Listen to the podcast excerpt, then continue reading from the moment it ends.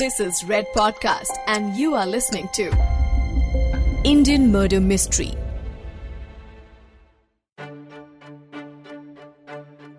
Indian Murder Mystery में मैं हूँ तुषार आपके साथ में। ये केस जिसके बारे में आप सुनने वाले हैं इसे डीसीपी सुनीति और उनकी टीम ने बहत्तर घंटों में सॉल्व कर दिया था। प्लेट पे परोसा हुआ केस नहीं था। ब्लाइंड मर्डर केस था। आइए जानते हैं इस केस के बारे में।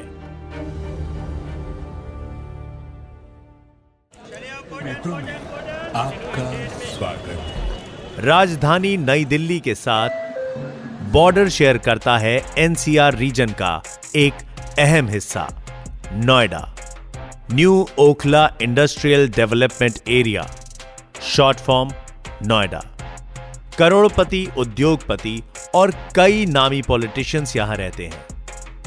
अच्छी खासी आबादी वाले इस क्षेत्र में हर किस्म के लोग रहते हैं और हर किस्म के क्राइम को अंजाम देते हैं। ये केस भी एक ऐसे ही क्राइम का है, जिसने नोएडा का नाम गलत कारणों से हेडलाइंस में शामिल कर दिया। 2023 के सितंबर महीने में एक दिन पुलिस स्टेशन में एक एफआईआर लिखवाई गई। वारदात, मर्डर।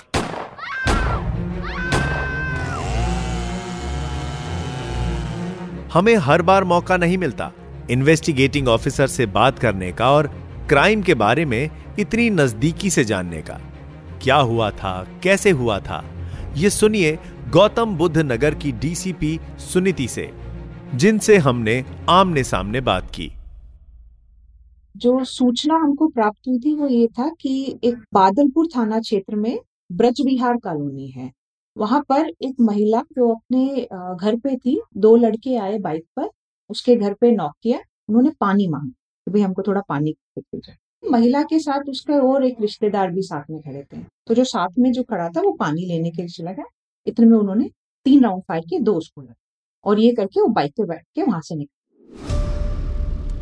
एक औरत को घर में घुस के दो लोग गोली मार के भाग जाते हैं। लेकिन मोटिव क्लियर नहीं था। ये एक ब्लाइंड केस था। मोटिव पता नहीं। शायद चोरी। लेकिन चोरी तो कुछ नहीं हुआ था। तो फिर मोटिव हो सकता है दुश्मनी? लेकिन दुश्मनी किससे? न वो औरत कोई बड़ी नेता थी, ना अभिनेत्री थी, ना जोखिम वाला काम करती थी, और ना उस पर सेक्सुअल वायलेंस किया गया। तो वो दो लोग कौन थे जिन्होंने अपनी बंदूक की गोलियों का ट्रांसफ़र उस औरत की बॉडी में कर दिया? पुलिस जब तक पहुँची तो एक टीम सीन ऑफ़ क्राइम पे पहुँची, एक हॉस्पिटल पहुँची थी। But by the time she reach she had collapsed in hospital घटनास्थल का निरीक्षण और बाकी चीज़ों के लिए तीन टीमों का गठन किया। एक तो टीम डेडिकेटेड इस चीज़ के लिए कि उस एरिया का एक पूरा कॉम्बिंग हो और जितने सीसीटीवी कैमरास हमको उस एरिया में मिल जाए, उन सबको हम लोग चेक करें ताकि वी कैन सी कि जो वो दो लड़के आ रहे हैं बाइक से, वो किस रूट को अप्रोच करके आए हैं, किस रूट पे वो लोग गए हैं। एक टीम जनरल अड़ोसी पड़ोसी और बाकी लोगों से बात करने के लिए, जिसको हम कहते हैं ground level intelligence manual intelligence जिसको हम कहते हैं। और एक टीम मोबाइल सर्वेलांस और इन चीज़ों पे काम करने के लिए हम लोगों ने लगाई थी। इनके हस्बैंड थे से जब शुरुआती बातचीत करी गई तो ये बातें आई कि जो विक्टिम है, ये उसकी सेकेंड मैरिज है। जो उसकी फ़र्स्ट मैरिज थी, उसमें काफ़ी डोमेस्टिक वायलेंस था। और इवेंचुअली और ये महिला एक ही गाँव के रहने वाले थे और परिचित थे, रहते रिश्तेदार थे दूर के। तो helped her move out of that relationship और ये लोग यहाँ आकर बस गए। तो ने जो हिंट किया वो था पहले पति की तरफ़ क्योंकि ये कन्फ्रंटेशन चल रहा था, उसने एक आध बार फ़ोन पे धमकी धमकी भी दी थी कि मैं देख लूँगा। जो एंगल हमको भी लगा कि वाजिब है, वो ये था फ़र्स्ट हस्बैंड ने कुछ कराया है। जो उसका पहला पति था। ये मूल रूप से रहने वाला था बिहार साइड का वो दिल्ली में सेटल था।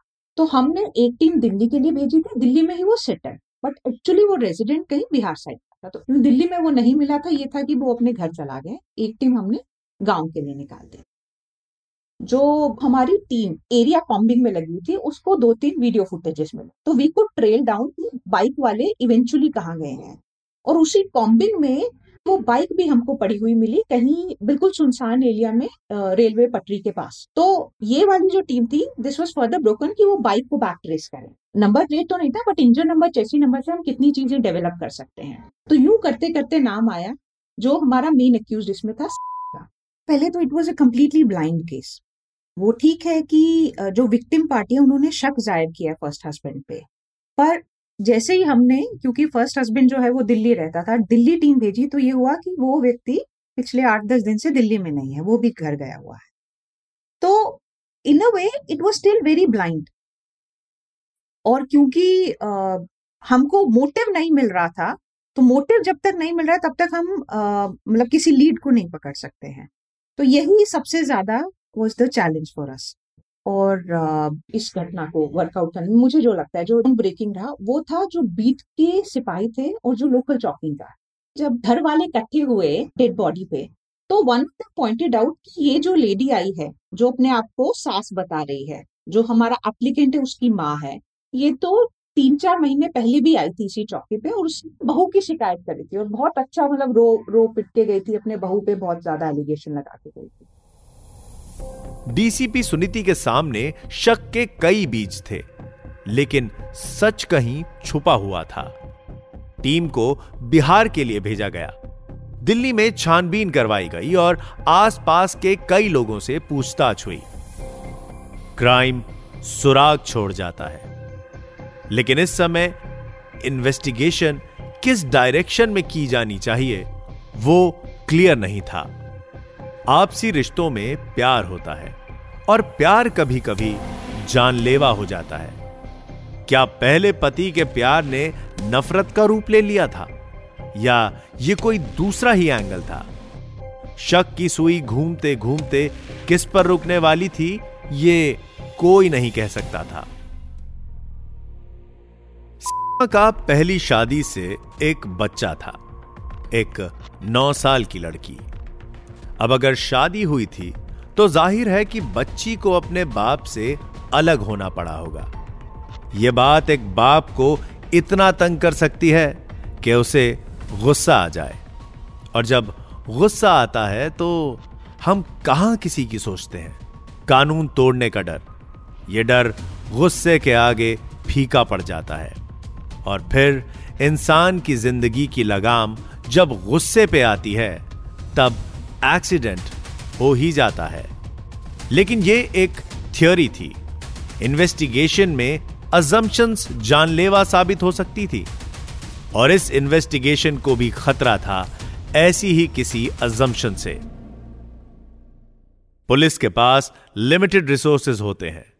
जितना आप और हम सोच सकते हैं, उससे भी ज़्यादा लिमिटेड 2017 की एक रिपोर्ट है। सर्वे कहता है कि यूपी में आम लोगों के पास यूपी पुलिस के मुकाबले चार गुना ज़्यादा गन्स हैं। पूरे देश में उत्तर प्रदेश में ही सबसे ज़्यादा लाइसेंस्ड गन्स मौजूद हैं। अभी तो केस में कल्प्रिट्स के नाम सुने हैं आपने। लेकिन आगे सुनिए कि इन्वेस्टिगेशन को मल्टी डायमेंशनल तरीके से कैसे कंडक्ट किया गया। और जब शूटर पकड़ा गया और उसने भागने की कोशिश में एक पुलिस वाले पर गोली चला दी, तब क्या हुआ? इस केस में अभी काफ़ी कुछ बाकी है।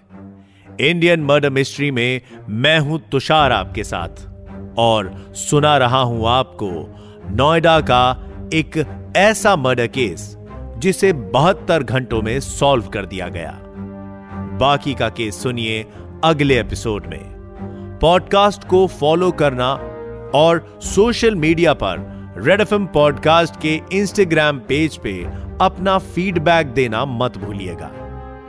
मुझे फीडबैक दीजिए at the rate RJ Tushar Red F मेरे सोशल मीडिया हैंडल पे। मिलते हैं अगले एपिसोड में।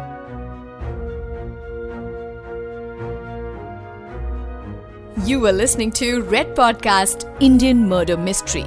Written by Dhruv Law. Audio designed by Ayush Mehra. Creative Director Dhruv Law. Send your feedback and suggestions right to us at podcast at redfm.in.